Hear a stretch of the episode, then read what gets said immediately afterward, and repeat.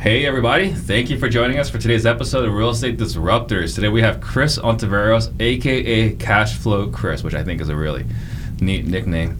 Um, another player in the Phoenix market. And he's going to talk today about how he's bought 130 doors in the last 18 months.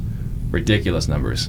Um, if this is your first time tuning in, I'm Steve Trang, founder of the OfferFast Homes app, the only MLS for off market wholesale properties. And I help entrepreneurs create businesses that support their family, lifestyle, and goals through mentorship. I'm on a mission to create 100 millionaires. If you want to be part of that, drop me a message on Instagram at steve.trang. If you're excited for today's show, please give me a wave, give me a thumbs up. And as a friendly reminder, I do not charge a dime for this show. I don't make any money doing this. So here's all I ask this is what it costs for you to listen to this show. If you get value today, please tell a friend. You can share this episode right now, tag a friend below, or tell them your best takeaway from the show later on. That way we can all grow together. And this is a live show, so please ask your questions for Chris to answer. You ready? Oh, I'm ready. I love Q and A. Let's do it. All right, perfect. So, what got you into real estate? What got me into real estate? So back in uh, the early 2000s, I was up in Portland, Oregon, and I was having a lot of fun in my early 20s, but my life wasn't really going anywhere. I never went to, you know, I, well, actually, I went to a lot of colleges. I never finished college. I didn't know what I wanted to do. And I actually got in a really bad car accident. And so that brought me back here to Phoenix so my mom could take care of me, man, because mm-hmm. my, my, uh, my roommate sure as heck wasn't going to take care of me. And I, I, was in a bad way. Yeah. Um, so I, while I was reha- uh, on the mend, my mom had just gone to a Rich Dad event in, in San Francisco. Mm. And so I found Cash Flow Quadrant. Mm-hmm. And I read Cash Flow Quadrant, blew my mind. Before Think and Grow, uh, before uh, Rich Dad Poor Dad. Uh huh. Yep. Interesting. Okay. Yeah, because I, I, didn't know who he was. I, yeah. I, didn't know anything about the entrepreneur space. I right. was just I partied. I just did whatever. Right. Um, cash flow quadrant blew my mind because I didn't even know that this was possible. I didn't know I could be an entrepreneur. I didn't know about investing, owning a business, those mm-hmm. types of things. Right. And then, yeah, from there it went to Rich Dad. And uh, from there, I quit my job. I got at my Doing. Uh, inbound sales, twelve dollars an hour, yeah. crappy job. Yeah, I got yelled at by old people who had a fifty dollar bill. Like, I got yelled at by people where I don't want to end up where they are. You know what I mean? Yeah, yeah. So yeah, I quit that job and uh, got my real estate license and uh, started learning sales. In what year? Uh, 2004, December 2004, I got my license. Yeah, license 2004. So you yeah. got to enjoy a little bit of that run up. It was crazy, yeah. It was actually kind of difficult to find to get a deal done because everything sold so fast. I was brand new, so I kind of hopped into the rental uh, market. I would. This was when uh, Craigslist was brand new, so all I would do as a realtor, I would go find an out-of-state number, and I would call them and offer to list their house for rent. Um, mm-hmm. You know, for like 500 bucks, and that's how I made money, and that's how I built my investor list as well. Wow. Well, people don't know. You know, getting started in that time well, it was so hard to find a house that people would follow the trucks with the posts in the back. Yes. And as soon as the post is in the ground, you would call that sign. It's like, hey, I have a buyer for this house. Mm-hmm. It's a crazy time. It was insane. We're we're feeling a little bit of that now. We are a little bit. Um, but yeah, it's houses were sold before the post went in the ground. It, yeah. I, I, bet you that's a true story. That's like an urban urban legend, but no, I bet real. you that's true. That's like, real. It was wild here. Okay, so you started dealing with out of state investors mm-hmm. as a realtor, listing the rental properties. Yep. And then how did you get to, you know, become cash flow Chris? Okay, yeah. So that's how I got started. You know, we ramped up. I, you know, I, had you know some success pretty mm-hmm. quickly in in sales. Listing um, rentals. Yeah, no, no, no. So that's just how I got started. Eventually, okay. I started working with buyers and taking listings in your mm. traditional real estate. I mean, you should have seen me. I had a nice blue shirt and khaki pants for every day, for every day of the week. Which me too. That's why I got out of it. It drove me crazy. But uh, no, I, I, became good, pretty good at sales. We were talking mm. earlier. I, I joined to- Toastmasters. I took a lot of sales training, and I got pretty decent at it. But my most successful year, though actually that was the first year that I ramped up to six figures. Mm.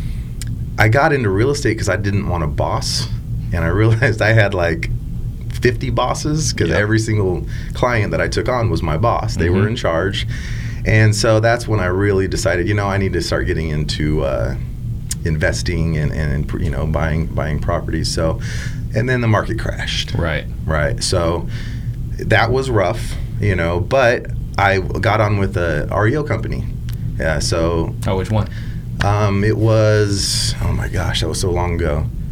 I don't even remember the name. I don't remember the name. You want to let the listeners know who which what, what Yeah. REO company is? Okay, so it's now 2009, and we massive amounts of foreclosures, like thousands and thousands of houses in the Phoenix area are in foreclosure, especially the South Phoenix market, which is where I was located. Mm-hmm. Um, a lot of new builds, right? South Phoenix, Laveen, lots of brand new houses, and they were going into foreclosure.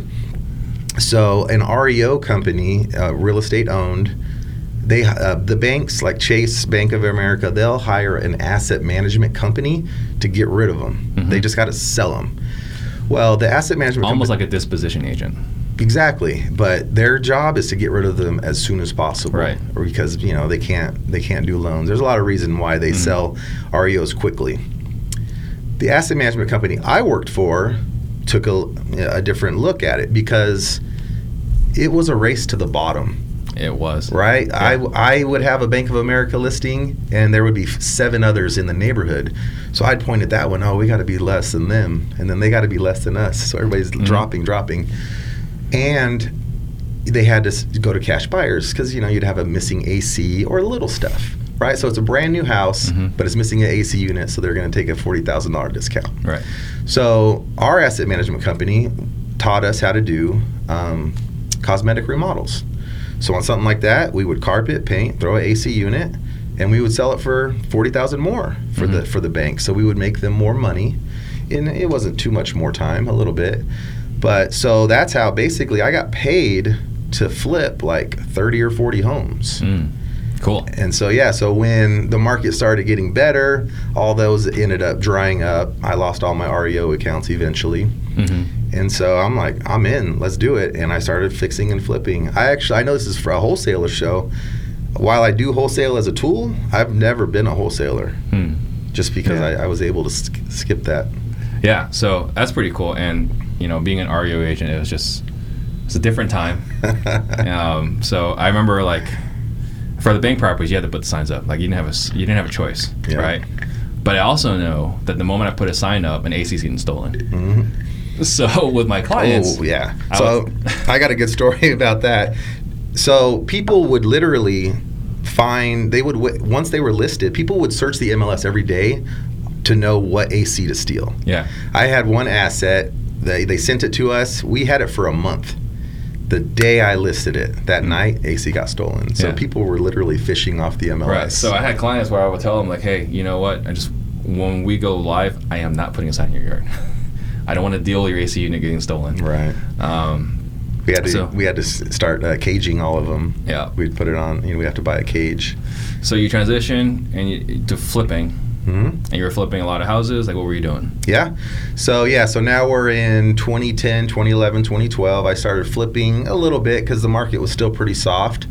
Um, but that's when I started buying cash flow properties. Mhm. Um, Great I, time. Oh yeah, it was amazing. Um, so uh, one of my investor clients, he was buying fourplexes here in Phoenix, and so we got to the, you know, I just you got to dig, you got to know what what's what your clients want exactly. And so I asked him, what kind of a rate, what kind of return are you trying to get with these fourplexes? Because they're a lot of work, you Mhm. know. And he's like, oh, if I can get a 12% return, I'm going to be happy. Well, I was eyeing a house in South Phoenix, a three bedroom for 25 grand, but it was it wasn't in distress. It was a short sale. Mm. Um, so I said, hey, what if I pay you 15% if you fund my property 100%? So he said, yeah, absolutely. And so yeah, that first deal, I it was I borrowed 25,000 at 15%, so my payment was like 320, It's 330, and I rented it the next week for 750. Yeah. And then I went and I just kept doing that. Yeah. Yeah. That's awesome. So um, that's when you just went full bore into cash flowing. I wish I could say yes. I ended up selling a lot of those, almost all my rentals, I, Oh, to fund man. my fix and flip projects. Right. And so yeah, so it was good. Um, I needed the cash. You know, it, my businesses were really up and down, and so I ended up selling a lot of them, and it was great. I mean, we'd buy them for 25, we'd sell them for 90, 110. Mhm.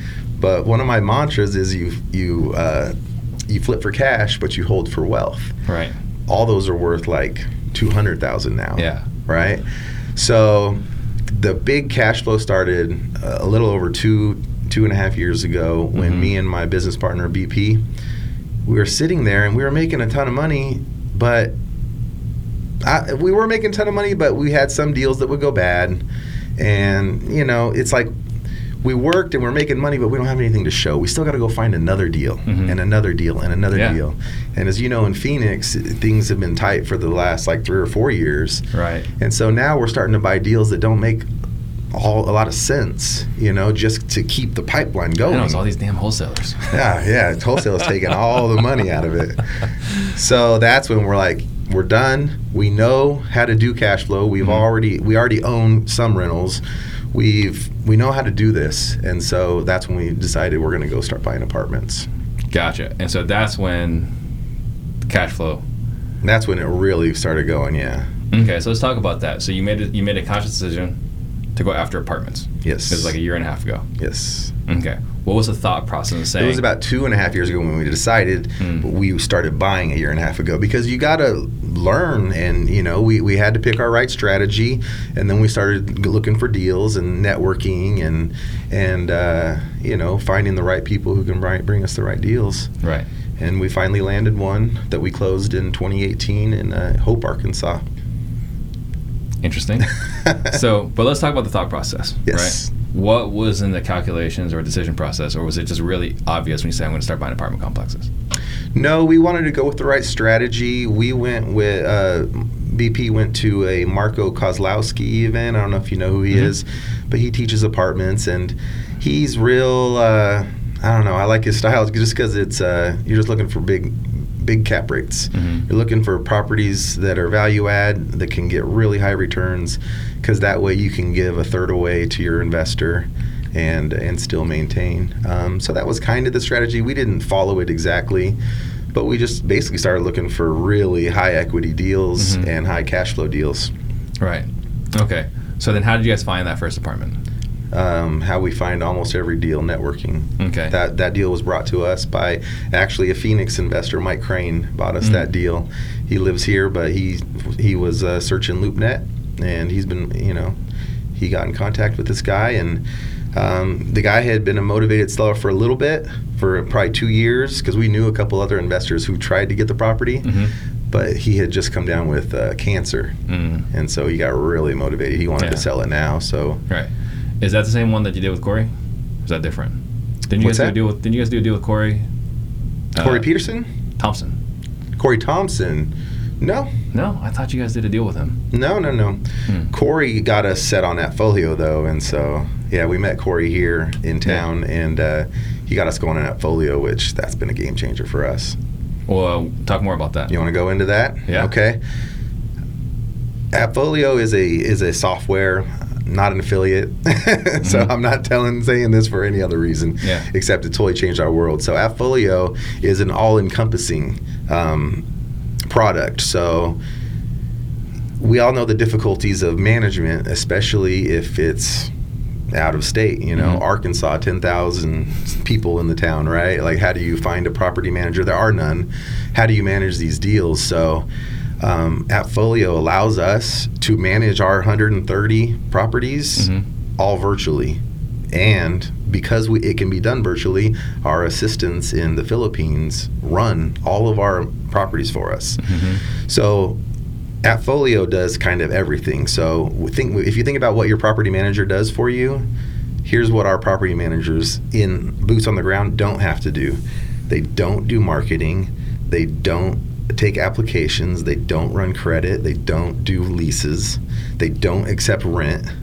They don't do maintenance calls or they don't, you know, what I mean, they don't call them for maintenance. Right. All of that is done within the system. hmm So because of that, it's allowed us to just go wherever we want. It's Right. it's amazing, yeah. So earlier today we had our meeting every Wednesday for two hours. We we uh, have discussions with our VAs. We have our two main apartments, and then Cleveland. We're pretty big in Cleveland now, so Who's we? uh, BP and I. Okay. So I have two sides of my business. Over Mhm. here, I have my real estate development side. That's how we make our cash, and then over here is my cash flow side. Mhm. BP is my bar- my business partner on that side. Gotcha. So two apartments, one in Hope, Arkansas. How many doors is that? So Hope's 27. Mhm. Bisbee, we have uh, 52, Mm-hmm. including uh, some RV spaces. And then 15 units in Douglas, which is over there by, by Bisbee. Um, I have eight units in Mesa, um, another seven in Phoenix, and then Cleveland. Yeah, we're we hope to be at a hundred units in Cleveland by the end of the year. You guys don't discriminate location at all. No, it's got to be high cash flow. Cleveland Um, was by design. I did a lot of research to find a market because if we're going to buy these cheap properties somewhere, I don't want to buy one or two sporadically. We d- we picked a, a market and we went all in. So let's talk about that because that's something that uh, my partner Max and I, you know, were talking about because you know I went to uh, um, real estate roundup, right? Mm-hmm. Uh, this is Brant uh, Marino and Adam Johnson, Big Sip, and there's these guys on stage talking about, yeah, I've been wholesaling for like a year and a half, two years, and last year I bought 16 properties. Like, what? I've been wholesaling for a while. I didn't buy 16 properties last year, right? So, so I started talking about, like, what are you talking about? He's like, yeah, I'm buying these properties for 20,000. You know, you just have to put 8,000 down with the bank, and they'll finance the rest. Like, crazy numbers Crazy numbers, right? And Mhm. so since then, uh, it's it's it's come up in every quarterly offsite traction meeting that I have with Max. It's like, okay, we need to pick a market that we're just going to acquire rentals, yeah. and that's all we're going to do. Join us in Cleveland, my man. So let's talk about how did we decide? How did you and BP decide on Cleveland? So I had to get BP on board. I Yeah. I bought three before I even went to Cleveland, just because the numbers were crazy. But Mm-hmm. Once we went there, we were both all in.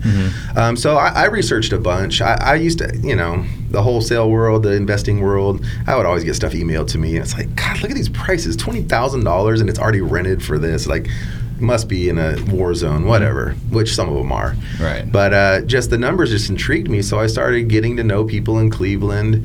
And then when I decided that, hey, I'm going to buy some of these, because you would get them from everywhere, I just started doing some research. Um, Pittsburgh's, so all of these I'm going to name are great cash flow cities.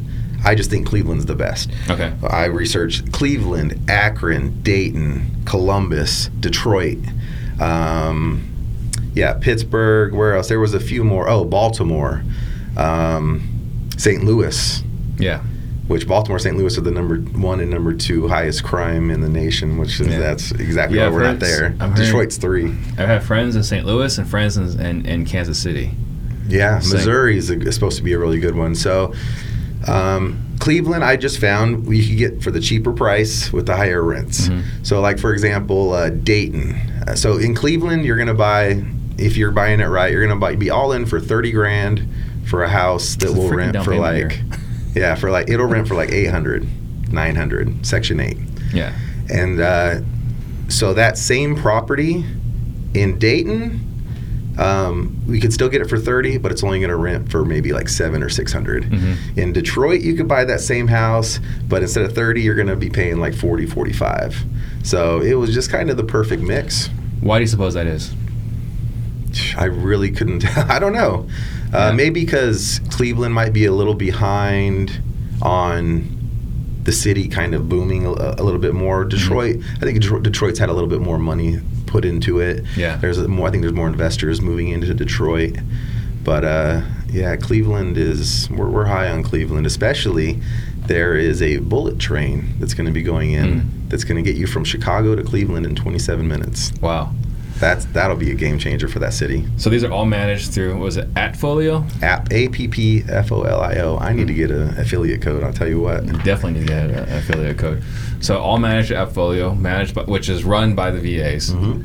but you still have a local boots on the ground.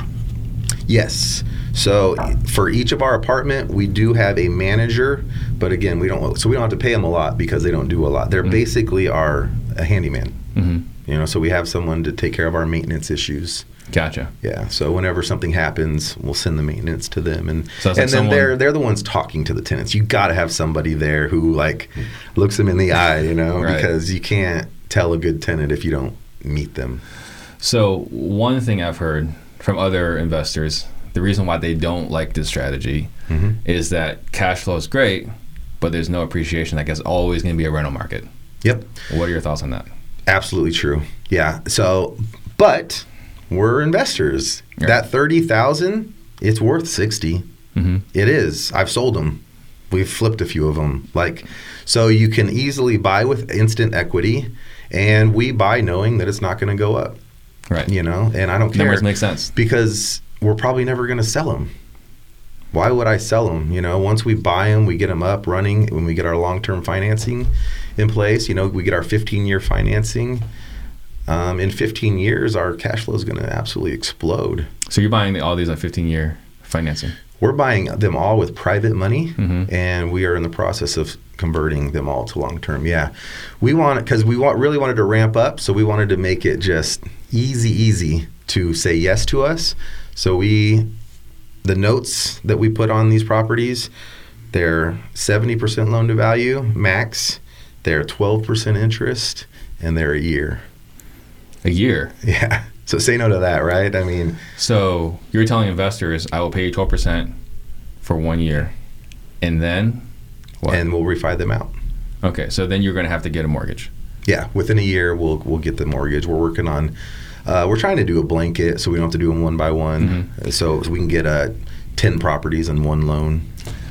Are you trying to implement the BRRRR model? Yeah, I mean that's really Okay. that's exactly what it is. Yeah, um, Gotcha. we don't always have to renovate. Um, a Right. lot of, a lot of times they're just ready to go, but not That- always. That's incredible.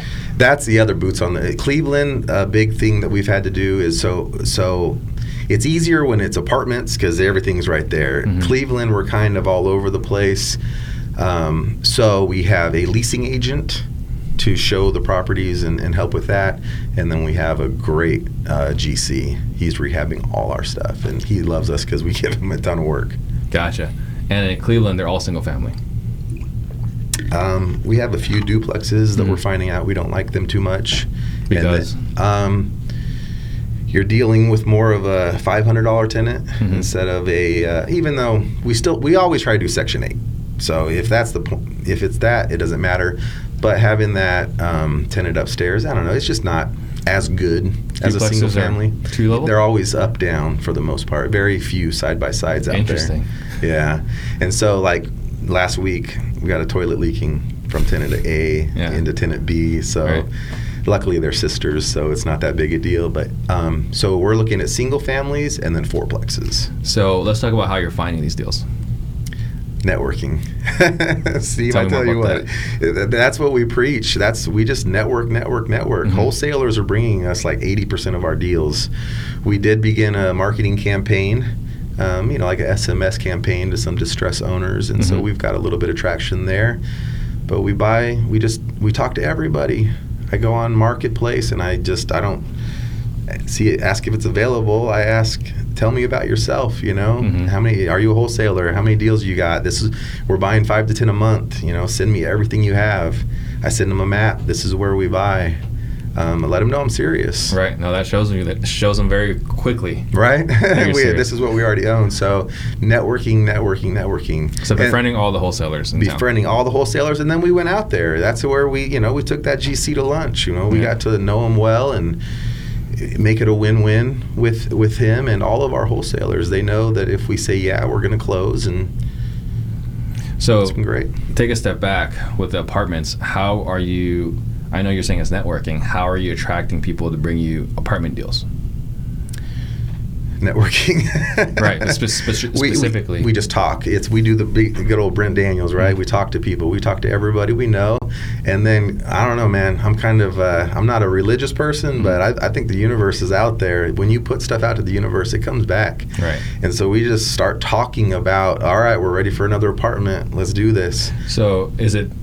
so you you know a lot of people out there, and you're obviously putting on social media. Yeah. but do you have like a routine? You know, like a prospecting routine. Like, all right, today I'm going to call five wholesalers in Arkansas, Right. five wholesalers in Bisbee. Mm-hmm. You know, like how do you talk to people intentionally? Yeah, so I talk to a lot of people on Facebook for that because it's Mhm. just you know a lot of the wholesale sites. There's just a lot of people out there, Yeah. And uh, and get to know them. And again, putting it out there. This is what we're looking for.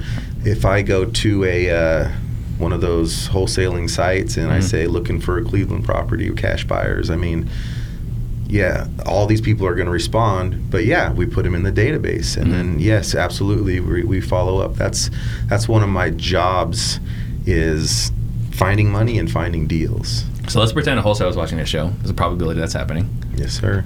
What are you looking for? What am I looking for? Uh, typically, we want to be all in for under forty thousand. Uh, we have certain zip codes that I could send. Mhm. Um, yeah, single families and fourplexes are mainly what we're looking for. Gotcha. But what I will say is send me everything. I'll review it, and Mhm. you know, just you don't have to do it for me. Just send it to me, and I'll get my GC out there, and we'll get a number on it, and we'll make an offer. Or we like to, you know, I, I'm not a nickel dimer. If it Mhm. if it meets my strategy, I'm not going to try to save two grand. I'm going to say, cool, Right. lock it up. What about multifamily? What are you looking for?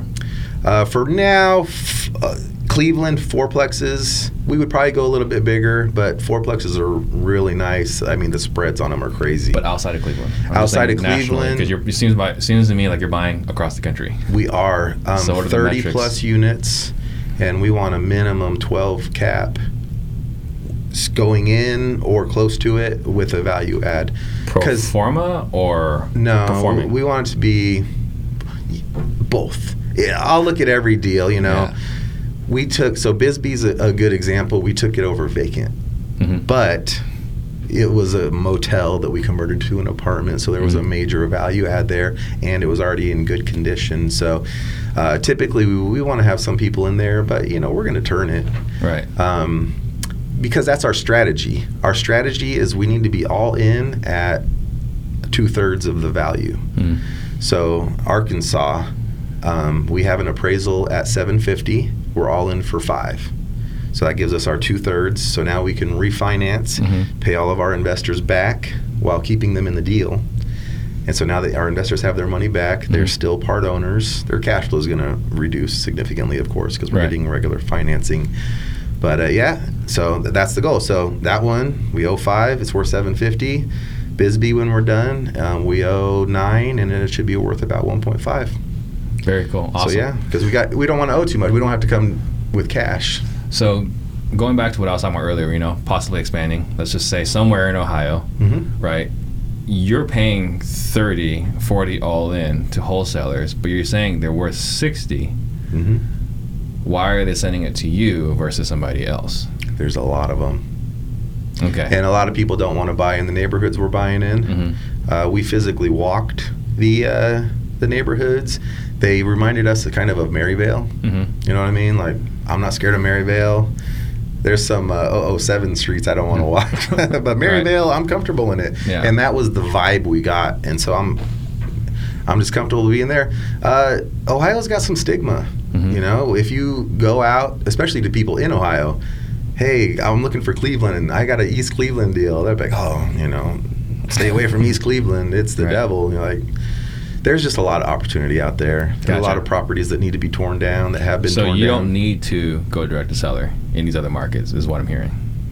You don't need to, but we certainly are. Yeah, I Yeah. mean, that's the twenty percent. Eighty percent from wholesalers, and we want to. We just started mark, uh, ramping that up, so we definitely want to find our own deals. Absolutely, Gotcha. because then we can get more into the seller carry kind of stuff. You know, the the creative where we don't even have to go find financing, because your typical wholesaler, they're just they're programmed. You know, cash. Quick close, all cash, right? Right. That's that's what we've been trained, and so they don't even ask if they would if they have a loan would you mind you know doing this that they don't even ask Right. those questions typically Gotcha.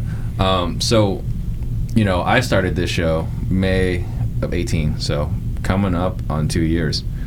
Um, and, you know, it's been cool doing the show live on Facebook Live, you know, with Yeah. the guests in the, in the studio, you know, in person, which has been pretty cool. It's been really good for, for me. yeah What a lot of people don't know is that you were doing that even before me. Yes, sir. right? You were doing flipping Fridays. We were doing Flipping You Fridays. want to talk about that? Yeah, Flipping Fridays was a lot of fun. Uh, so AZ Flip Guys is our uh, Facebook page, and we're on YouTube as well. Yeah, we did hundred episodes. Um, it was just me and BP, my business partner. We would I would list all his properties. Right, another reason to get your license. Yeah. You know, you, if you know investors, you get to list all their Mhm. stuff. And we would meet every Friday just to discuss and talk. And we're just like, man, we should just go live with it. We should just hit record, and you know, because we're Right. so nonchalant and and and you know, just chill about it. And we started doing that, and it started out just teaching. You know, so we taught how to wholesale, you know, how to fix and flip. Flip tips was a lot of it, and then we walked. We were literally walked them through two of those purchases on those apartments. We went Yeah. through everything, several different episodes. Right. And then we started doing the interviews like Mhm. you, and uh, that was great. You know, added a ton of value. We hit uh, we hit episode 100, and then we kind of took a hiatus. Yeah.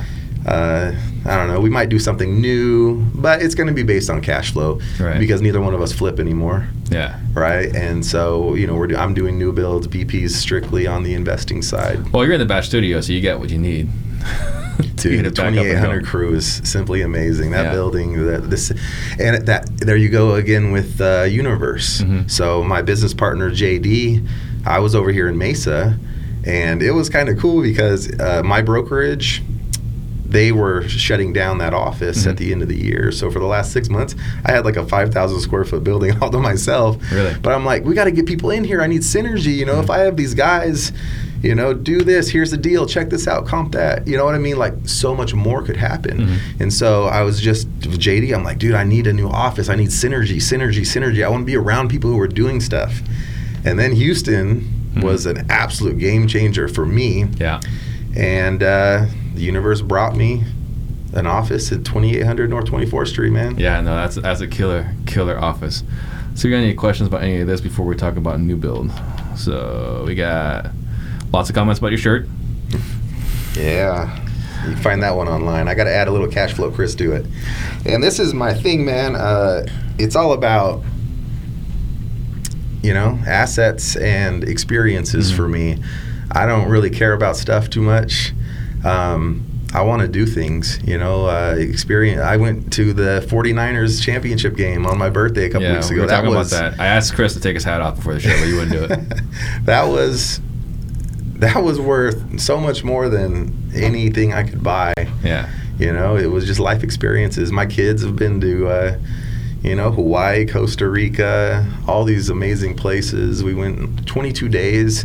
We went on a 22 day vacation last summer That's awesome. across, you know, national parks around the nation. Like, it was just, I love it, man. Oh, you're doing it for the right reasons, right? Um, Kyle Tran wants to know: Are you ever closing rentals in a trust that roll up into a parent LLC? Nah, man, too much work. Eventually, we'll probably roll everything into a trust, but at this point, we're just in massive accumulation mode. We do do separate LLCs. Um, we'll probably do five to 10 Mm-hmm. in an LLC. Um, I know you should do. It's just, uh, you know how we got a lot of bank accounts, a lot of LLCs. Buried in paperwork. Yeah, Uh, Claudio Diaz wants to know how's the work alongside the other top investors at the TTP office. absolute game changer. Well, I'm partners with them now. We're, we have uh, us combined. We have 21 million dollars in the pipeline. We're building a 24 houses subdivision together. We are uh, building a 60 unit apartment together. Mhm. Uh, we just took down some Buckeye lot. Like they're they're starting to fund all of our deals. It's Yeah. it's amazing. Yeah, Right. It's and it's not even uh, just batch. You know, we got Pace in the house every once in a while. Mhm. Got Brent Daniels. I mean, that guy just blows my mind. He's so smart. So Yeah. many high level people. Just you're always in there. Jamil's always in there. Right. That's the place to be. It's crazy. It's crazy the people that get in there. Um, let's see what else is there. How did you find your uh, GC in Cleveland? Lisa Garcia wants to know. Networking. um, you know, BP found Charles. I don't really know exactly how, but I'm. It was networking. You know, just asking around. Who do you use? Who's your GC? So we, uh, BP and I are both mentors in a group called the Kingdom Real Estate. And so Oh, we- you are? Uh-huh, Oh, we no are. idea. Yeah, it's just a thing that we just we, we do to just give back. You Mhm. know, it's not a paid gig or anything. And so we have a lot of contacts in there. From that, we got a bunch of people in Cleveland. That's probably how we met Charles, our Mhm. GC. That makes sense. Uh, let's see. Thomas Bell wants to know how do you spell Marco's last name for the apartment investing training? I would guess K O S L O W S K I M A R C O. He's on Facebook. All right, so let's talk about developing because the title of the show is about cash flowing, Yeah. which is massive. Yeah, Love cash flow. But you have a whole separate business. sure do. Let's talk about that business.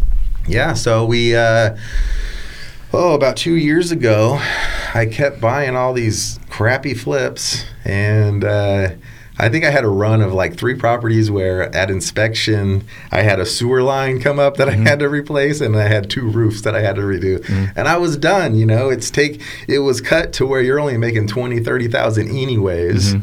which in our market is not a lot. I mean, that's this close to taking a loss if you're Mhm. only making twenty Mhm. and then you got to pay eight, nine on top of that, and it's just it was so frustrating. And so I had done a few add-ons, and so this is how kind of how it happened. I sold, I flipped a house in South Phoenix, and it was a thousand square foot house. It was a newer one, uh, a burn, a fire damage, and I sold it for one fifty. So I'm like, that's one hundred and fifty dollars a foot. And I know what I can rehab for, and so I'm like, I bet you I could start building. And I know a lot of other companies were doing it, but the one-offs are a little bit more difficult because they're they're going to cost more. And so I uh, I did a subdivision. I did an 11 lot subdivision right by there. I didn't end up developing it. Um, the partners kind of pushed me out on that one. Wow. Yeah, always have your paperwork lined up. That was that was about 700,000 in profits that they made. Wow. And I didn't have a JV agreement. And so when my partner became a little bit financially unstable, he sold it. He sold half of the project off and said, "Thanks, but no thanks." Wow. So lesson learned there. Mhm. Um, uh, so that's so I did that, and then we just decided, hey, let's just start building. I found a found a, a lot, and we got it f- direct from the seller. Mhm. Um, we started going direct to seller, and it was great. I mean, we bought the lot for forty. No, we bought the lot for thirty eight, I believe. We sold it to ourselves for forty five. I always pull cash at the beginning. Mhm. Um, and then we 130 was the build, so 175, and we sold that baby for 292. It's pretty good. Yeah, and we're building the lot next door So right addicted. now. Man, crazy profit. Now, now they're all not all that that good, but Mm-hmm. you can always maintain your uh, 20 plus pro- percent profit margin. So that's the goal. 20% of the final sales price. Yeah, I learned uh, the fix and flip business from Robyn Thompson. I don't Mhm. even know if she's around anymore. She's she's an awesome lady out of uh, Florida, um, and so I just do her formula, which is similar. She learned from Ron LeGrand. Mm. So, what's it worth fixed up minus minus thirty percent, um, minus for me cost to build equals your land purchase price. Right. And so that 30% is 10% for holding cost and closing costs, 20% profit. Gotcha. Simple enough. Um, so I'm gonna. I already know the answer to this question. Where are you getting these development opportunities? uh, yeah, networking, but mostly we're going. I mean, this is, this is our town, so yeah, Yeah. We, we've been uh, we've been going direct to seller. Yeah. Well, we send you our land opportunities too, Uh huh. right? so when uh, Max is like, "Hey, we got this property as land. Like, what should we do?" It's like, talk to Chris. that's why I love it. Nobody's doing it, right? Yeah. Especially infills. Mhm. Very, very few people. Now it's much more popular than it was a year ago. Mhm. Um, people are kind of catching on a little bit, but that's okay. First of all, they're easy to find. You don't even have to drive for dollars. You just Google Maps for dollars, right? Right. Just go on tax records, click, there they are. Yeah, batch, skip, trace, right? If you go to batch services, Cashflow Chris is that code there, of course. But it's easy. We throw them in, we get their info, and we, JD, my business partner, nor normally just door knocks Yeah. we find their actual house. Mhm. And most of these people have been sitting on these lots for decades. Yeah. And so it's not hard to buy them. And as long as it meets our, uh, our valuations. So on a lot, you don't want to be in the lot for more than 20% of ARV. So you mentioned uh, you got all these different developments going on. Yeah. So how many developments? You said you got We got seven. 21 million Yeah, the entire pipeline is like 24 million. We have 17 single families, um, like just infill stuff. Uh, and then we have the 24 lot subdivision that'll sell for around 13 million. And then the uh, apartment will be, the 60 unit will be worth around 9 million. And then we're also building an 8 unit, Where are you building the apartment at? The 60 unit. 32nd Street and uh, Southern. Very cool, very cool. And guys, you know, don't be afraid to ask questions. If you guys like something, you know, tag a friend or uh, give me a thumbs up. Yeah, definitely, guys. Interactive. I love asking questions, and then also you can definitely uh, Cashflow Chris, Chris with the K. That's why I did Cashflow Chris. Chris on Ontiveros. Nobody knows how to spell either one. so yeah, Cashflow Chris, Chris with the K. I'm on Facebook, Instagram, and YouTube. So I try to uh, try to share as much as possible. Uh, Jesse Burrow wants to know how many homes you're trying to build in 2020. 2020, we originally had uh, a goal to do 36, Mhm. but that 24 kind of blew that out of the water. So we already have 41 in the works. So I imagine we can get 100 in the pipeline because we wanted now. We're like, well, if we can do 24 at a time, why don't we just start doing subdivisions? So Jesse and them are finding us land, Mhm. and uh, I, we made a post the other day that we're looking for land, and we literally have like seven or eight opportunities that we're looking at now. What are the challenges right now, right? Like you were able to develop, build whatever, one house, two houses. There's got to be some sort of next hurdle or Right. one or two major obstacles to go from building one house to building subdivision. Well, the main thing that we didn't want to do is manage because I've always been a I do it myself. I manage my crew. I do it for as cheap as possible. And I, oh man, there was. I remember one day I saw, I had nine receipts from Home Depot on the same day. I had gone to Home Depot nine times. Like I was just I was the runner. I was the lowest guy on the totem pole. So we started just hiring GCs. Yeah. And that's our that's our biggest thing is to find GCs a to come in at price, Mhm. and then b who will can really manage the project with very little hand holding. But you know we found them. We got we got our handful of guys. Now you ask how do we ramp up to the subdivision? Dude, that's gonna be way easier. Because imagine you're a, a general contractor, and I say, hey, I, you know, will you build this house, this one house? Okay. Will you build these 24 houses? Yeah, you're going to do it. You're going to give me a great price for it too. Right. You know, now once we get that, it flips to where, well, now they're coming to us. Mhm. We put it out there, hey, we've got 24 houses, subdivision to build.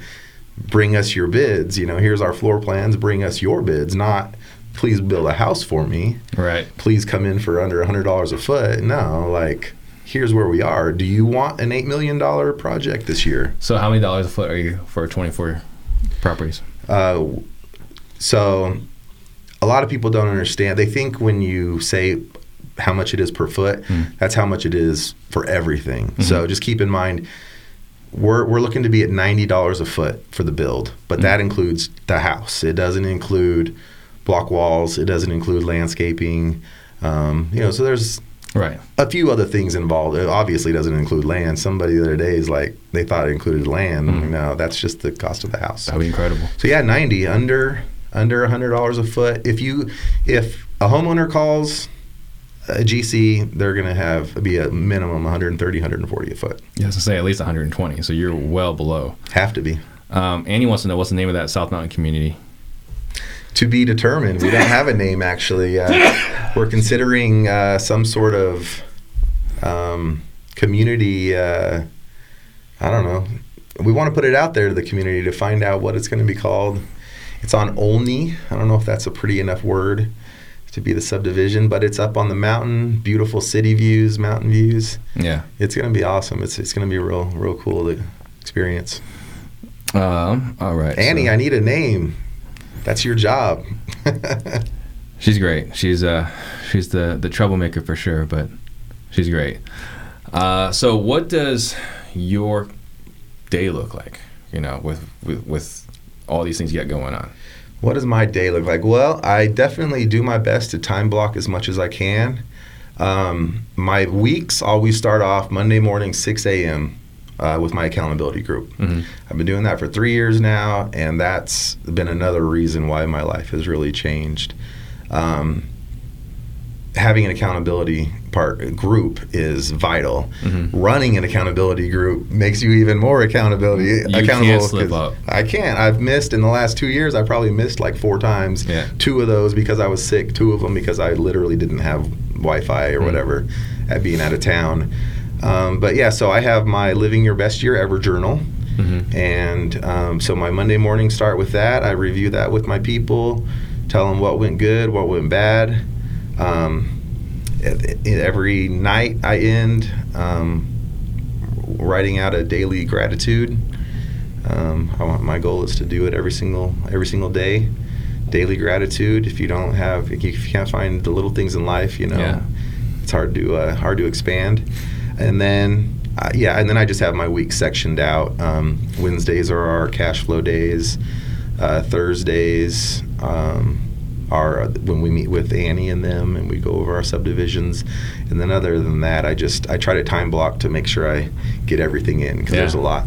Well, I love with how much intentionality, right? I mean, to, where you're planning out your weeks ahead of time, um, and the gratitude piece. You know, um, my daughters have been complaining a lot. The oldest one, really. And so I was like, look, we're buying gratitude journals. Beautiful. You get to pick which gratitude journal you're going to use, but you're using a gratitude journal. I can't deal with all this uh, complaining nonsense. Yeah, and then yeah, doing this with our kids is is so vital, man. Yeah. I mean, teaching my kids how to do affirmations, meditating with my kids. I don't do it as much as I need to. Mhm. I want to make it a nightly thing, um, and that's that's on me because Yeah. they're they're cool with it. They like it. But imagine imagine you're a stressed out little twelve year old, and at night you do a five minute breathing routine, right? Mhm. They're always so relaxed. And then, you know, what are you grateful for? What, you know, and then affirmations, Right. you know, empowering them, letting them know That's the funnest they're part. me. great people.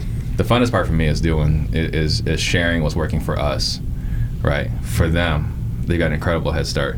Uh, so you started in 2004, I did. all right? I started in 2007, so I got to enjoy none of the the run. You've experienced this cycle before. yeah. What is your plan for when we have the next cycle? When we have, absolutely. It keeps being pushed back. I don't know why we haven't already. It's really, uh, Man, there was that article a couple days ago. They're talking about getting rid of debt to income ratios. Like, right. One more time.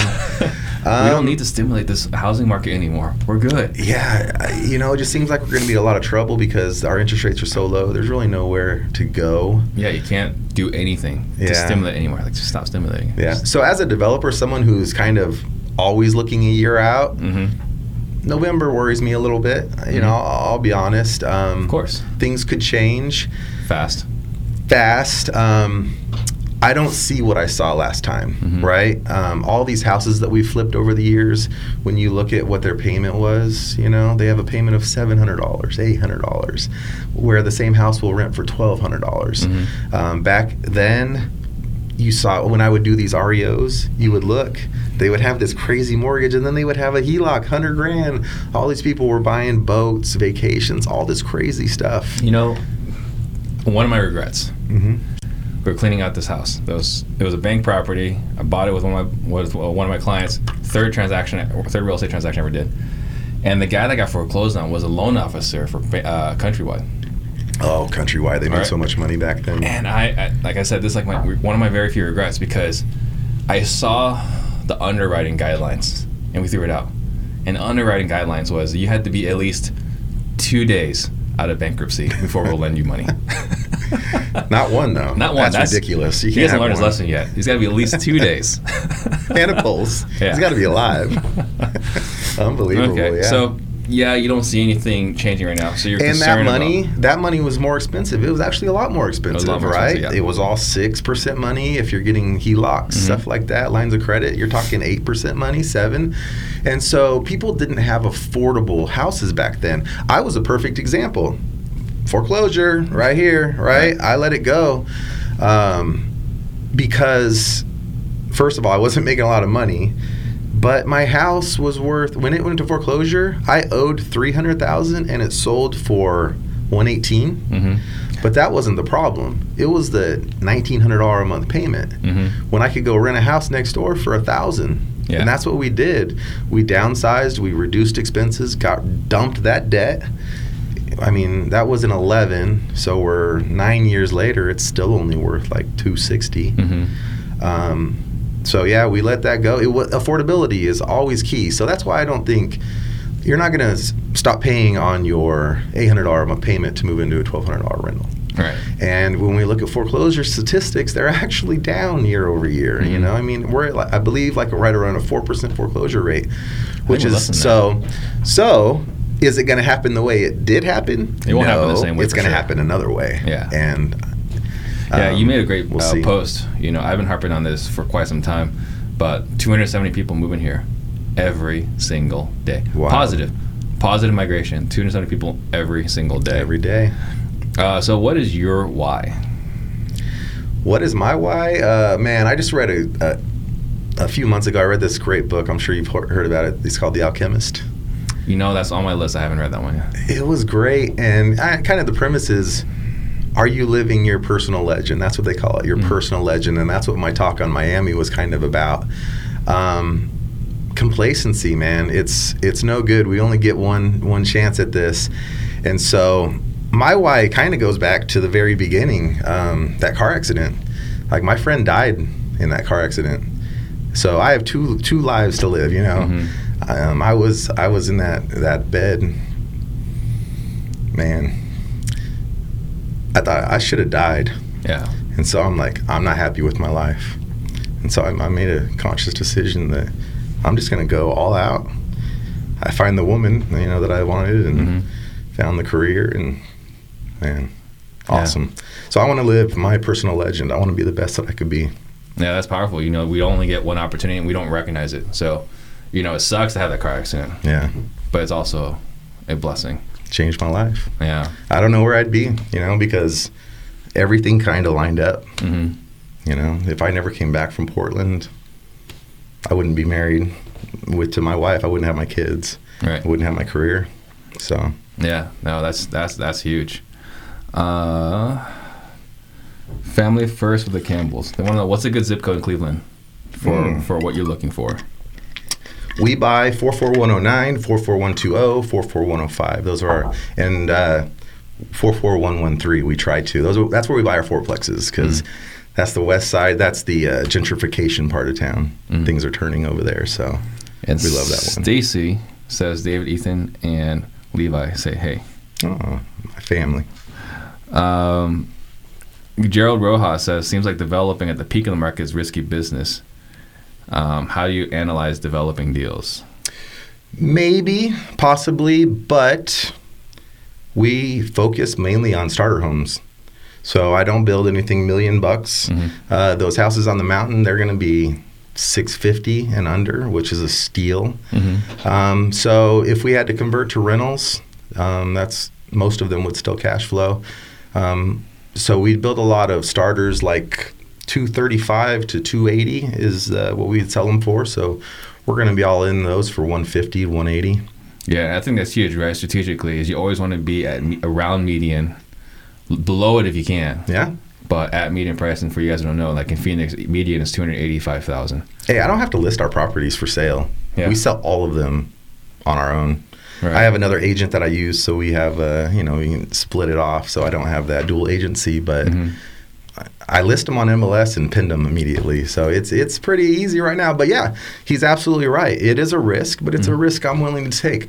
We have still a minimum 500,000 too few homes. Right. We were just at the Builders Show in Mhm. uh, Vegas last week. I mean, we can't. None of us can build them fast enough. We can't, we can't, and that's uh, one of the things that uh, they're talking about is we're expecting, anticipating, double-digit appreciation in 2020, which is maddening, right? But there's just not enough houses with how many people that are moving here. It's nuts. Yeah. Uh, what's your biggest struggle right now? My biggest struggle, um, probably raising money. That's one Yeah. of my one of, one of my biggest uh, chores. Is deals are kind of just flowing, especially Mhm. when you get up to the development world because Yeah. there's very little competition. Mhm. Um, man, you get an off market development deal sent to you, like there's nobody else looking at it. So Yeah. that's pretty sweet. So yeah, just uh, finding bigger money. Um, So how are you solving that problem? Uh, networking, I, I call that. That's my main call list. Mm-hmm. Um, we do a lot of social media. We kind of put it out there. Anybody who raises their hand with interest, we're always constantly. What's your following message up. to stay out of trouble on social media? Well, I don't pool money, Mhm. so maybe I'm wrong, but I'm selling an asset. Like when we do notes in Mm-hmm. Cleveland, we put it out there, 12% interest for a year, because that's the terms of the note. That's literally what it is. It's Right. not. You're not promising a return. Yeah, we're not promising anything. You're Or- bu- you're buying an asset. Yeah. It's the same as buying a house. Right. So that's how we stay out of trouble there. If we do pool money, which we have, we just it's just all below the the scene, you know, behind the scenes, and then obviously you have to have a lawyer involved, have a have Yeah. that. But yeah, we're usually just doing notes. For someone right now that wants to get into developing, right? They've been wholesaling for a while. Like, man, I'm ready to start It's full. Sorry. outside of Phoenix. They're not in Phoenix. So they're ready to start developing. What advice would you give them in their market on how to build out uh, to get funding? Okay, so first, before you're worried about funding, I want to make sure how viable building is in my uh, community. Uh, you need to find out what can you build per foot. You know, get get with your GCs. You know, really find out. Try to n- not narrow that down. Find out how much you can. You're going to have to pay for land. Some places it's cheap. Some places it's expensive for no reason. And then what's your uh, what can you sell it for? You know, we're selling for 180, 190, 200 dollars a foot that allows us to to make the math equation work. You know, real estate investing is a math equation. As long as you got the what it's worth done right and Mhm. what it costs to do right, you can you can do that right. So, um, first of all, make sure it's a viable option, and then find other builders in your network. Um, find you know take them out to to lunch, whatever, and pick their brain and go at them as hey i've been running across some lots you know what are you looking for? What are you building? And then wholesale and then watch. Mm-hmm. um, but then with the raising money it goes it's pretty similar to uh, fix and flips. Um, you can either finance the gap in the back with a second mortgage or you know borrow a little bit more up front and do the first mortgage. But as far as finding the guys with the money, how would you recommend they find the guys with the money? Um, beneficiary list is has always been good for me. I mean, again, for me, I, I hate to all. It's always network, network, network, Mhm. but it's true. Yeah. Um, we were talking about earlier. I'm a real estate agent, and my best investors are realtors. Mhm. They are sold on real estate, right? They believe in it, they sell it, but they don't necessarily want to do it themselves. So I I talk to everybody I know about it, and but here's the conversation. So Steve, you know, oh man, here's what we're doing. Boom, it looks like this, this, this, this, this. Do you know anybody who would be interested in investing in a type of deal? You know, our investors are getting this, this, and this. Like, do you know anybody? I would never ask you for money Mm-hmm. right? Because that just makes it weird. Mhm. But do you know anybody? So maybe you know somebody, but if it's you, you're going to be like, whoa, Right. I know me. Yeah. Let's go, right? So just talk, talk, talk, talk, talk, talk. Everybody that you know in your world needs to Mhm. know about it. And then you probably need to start hanging out with people who aren't in your world, you know, Different because, circle. yeah, I mean, most people are like, oh, I don't know anybody with money. Oh, well, go meet new people. Yeah, make new friends. Absolutely. What is your superpower? What is my superpower? Oh man, I knew this was coming too. I should have thought about it. um, I think vision and you know having the faith in putting a deal together. Um, whether you know it's the fix and flips to the developments, you know, just kind of seeing that seeing that vision and then and then believing in myself that I can make it happen. Because entrepreneurship is a lot of you know ju- jumping off the cliff and figuring it out on the way down, and if you don't jump, it's never going to happen. Right. Yeah, I tried to. I was trying to find like um, a GIF or something from the Lego Movie of them jumping off something and building a plane. Building the plane. Oh man, that's because a good one. that's how I view our world. Right? It's like I don't Mhm. know. I'm gonna jump off this cliff and I'm gonna figure it out. And that's the difference between the people who are extremely successful and those that aren't. They're not willing to take the leap. yeah. You got to. Uh, what is the greatest lesson you have learned? Um, in business, in real estate, get into cash flow as soon as you can. Um, wholesaling and flipping is a transactional business. Uh, Once you make your money, yeah, it's good money. You got to go find another deal, another deal. So let's just say we're gonna, you know, 130 units. I mean, it's a lot. Once we're fully going, that should be I don't know 70,000, 80,000 a month. Mm-hmm. Um, you know, of course, you have a lot of expenses, so I'm not. But just think about that. I don't have to go find that again, right? You can make a seventy thousand dollars on a flip, Mm-hmm. but I'm going to make it every month, every year, every year, Clockwork. every year. Yeah, I mean, flip for cash, hold for wealth. Mm-hmm. Um, every every week, I get uh, all my properties. I list on Zillow originally, right? So I'm still the owner. So Zillow is always anytime there's an update, they send me here's what it's worth. And on Instagram, I'll always post, boom, we sold this for this much, and now it's worth this much, right? So Right. hold, hold, hold as much as you can. Find a way. Right now, money is so cheap. Money is free right now. If you have the ability to get a loan and you have some cash, go buy some cash flow Mm-hmm. because I mean the money is so super super cheap. And then I always teach to throw it on a 15 year. Um, you, you always got to buy with equity. You always got to buy with cash for cash flow, but throw it on a 15 year. And by the time you're in your 40s, 50s, you will be very happy with yourself. Makes a lot of sense. Uh, Sam wants to know what is your contact info? Um, Cashflow Chris on all platforms. Um, that's the easiest way. Um, send me a send me a message. Uh, Instagram's probably a little bit easier. My messenger kinds, you know, doesn't let everybody through. So how uh, how can Andrea wants to know how can she get that shirt? Google it. I bought it online. I don't know. I should start selling it, right? You should. You should.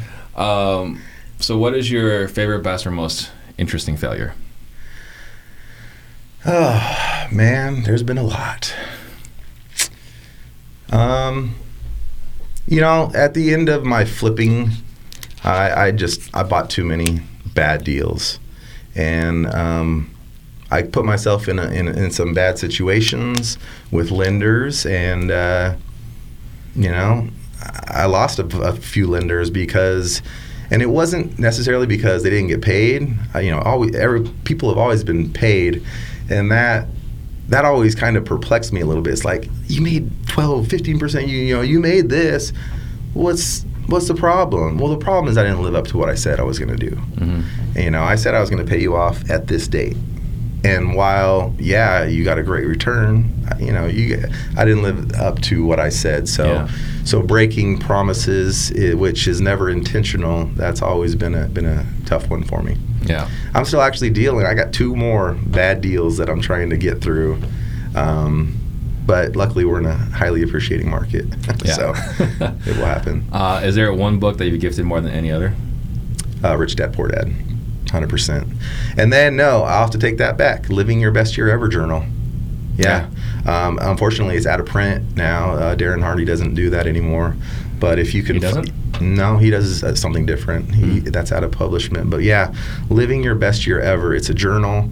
Um, it's a book. The first part is a book, and then the second part you evaluate your year. Um, and uh, my wheel, I, I always put my wheel, you know, because it's a you mark where you're at on all phases of your life Mhm. financial family business you know physical spiritual. You want to be a 10 on everything. You want a nice big wheel. Right. but it's not you know we have crooked wheels. We're good here. We're, we're bad there. Non-functional wheels. yeah so the goal is to always be improving. Mhm. um, but yeah definitely. Rich dad poor dad is fundamental.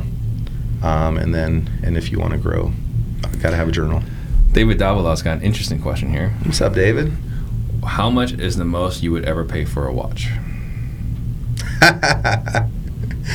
I think uh, this might be coming from a little uh, meme that we were talking about. It says, "Cash flow, Chris, don't buy Rolex because Rolex don't cash flow." I don't know, man. I don't. I got my Propelio. I got my uh, Secret Knock. I don't know. I don't really wear watches, so Yeah. I don't know. Ten thousand to give as a gift. How about that? There you go. Hey, but a good friend of mine told me that uh, Rolex has survived him through the downturn. You know, he got, he kind of lost everything, and uh, he didn't sell his Rollies, and they kept their value. You know, he's able to cash in, and that kept him going during the downturn. So maybe I'm. They don't cash flow, but they hold their value. Yeah. All right, so uh, I'm gonna make a few quick announcements. Think about what you want to leave the listeners with. Yes. Uh, guys, so you know, Max and I, we got a lot of really good reviews uh, from our last workshop. Uh, so if you guys want to check it out, uh, go to disruptors.com. Where Our next one's going to be in April. Uh, it's two and a half a day event where we go over everything in our business, what's making our business tick. So if you're interested in checking that out, go to disruptors.com. And next week we got Leon Johnson, who is um, you know is a very fascinating guy. He's doing what you're doing, or he did what you're doing, Mhm. and he's living a pretty good life right now because he started doing creative financing in 1978 before I was even born. Yeah, that was my year. Yeah, so it's it's gonna be an interesting show. Uh, lots of uh, really, you know, w- lots of wisdom in the few times I've spoken with him. So, um, last thoughts. So for all the real estate investors out there, I would say, you know, I'll keep to my mantra: flip for cash. You know, flipping's great, wholesaling's great. You make good money, but you got to start holding for wealth. Mhm. You know, get that cash flow in your life. Um, it's going to be consistency, and it's going to really, when we have that downturn, it's going to make people a lot, a lot more comfortable. And then on the personal side, yeah, man, I would say find a journal, start start actively participating in your life. Um, Jesse Itzler, I don't know if you know Jesse Itzler, two great books um, he wrote. He breaks it down to you, we don't know how many times we have left. An example of his is uh, my wife, my parents are 75. The average expectancy is 80, let's just say. So they have five more years left if everything goes right. Mhm. And I see my parents five times a year. That means I'm going to see my parents 25 times more in their lifetime, It's a different perspective. right? Um, my grandma lives here in the Phoenix area, right? My uh, my sisters live here, but I don't see them as much as I can. So I started being intentional. My sister, I had lunch with my sisters yesterday. I may or may not see them again this month, but I'm going to see them at least one time every month. We Mhm. calendar it. My parents, I put them on the calendar. And so being intentional with your life, it, it's easy to go a whole year without doing some things. So putting things on your calendar, the most important things in your life, and uh, which includes vacations, which includes lots of things Right. you know so yeah being intentional because every year goes by faster because every year is a smaller percentage of your life than the year before Yeah. so it's not a coincidence that every year just ti- you know when you get older time flies Yeah. you know that that's how life is so yeah man just uh live your personal legend And I want to add just one, one, one part to that. You know, um, something that Darren Hardy's big. Uh, I'm a big. Uh, I'm a big fan. He talks about you know what will happen to your life if you stop tracking everyone else's statistics and just started tracking your own personal statistics. Or And that's what you're doing, right? You're tracking how many times you're having uh, seeing your sisters, seeing your parents, seeing your grandparents, yeah vacation days. hey Yeah. check this you're, you're a dad so kids are pretty much worthless till they're four and then they're gone when they're 18 yeah, you have 14 summers with your daughters. yeah, Think about that. So are you just gonna, eh, we're not gonna do anything. I'm too busy. I gotta work, Mhm. you know? Or are you gonna take them on an epic 22 day vacation? Like that's what I decided. Um, this year we're we're researching going on to Scandinavia right now, and maybe yeah maybe people don't have the money or whatever, but still set some time aside. Put Doesn't put it on the calendar. Yeah, it could be San Diego. It could be whatever yeah. um, it, a staycation. Spend time with your people because before you know it, I mean, 14 summers. Mhm. That sucks. My kid's 12. That means I got six more summers. So this one is going to be amazing, and the next five after that are going to be simply amazing because that's all we get. and actually being present on the vacation. Oh yeah, turn that stuff off. Yeah. absolutely. Awesome. Very cool. Thank you guys for watching. Appreciate it. Thank you. Thanks for the time. Awesome.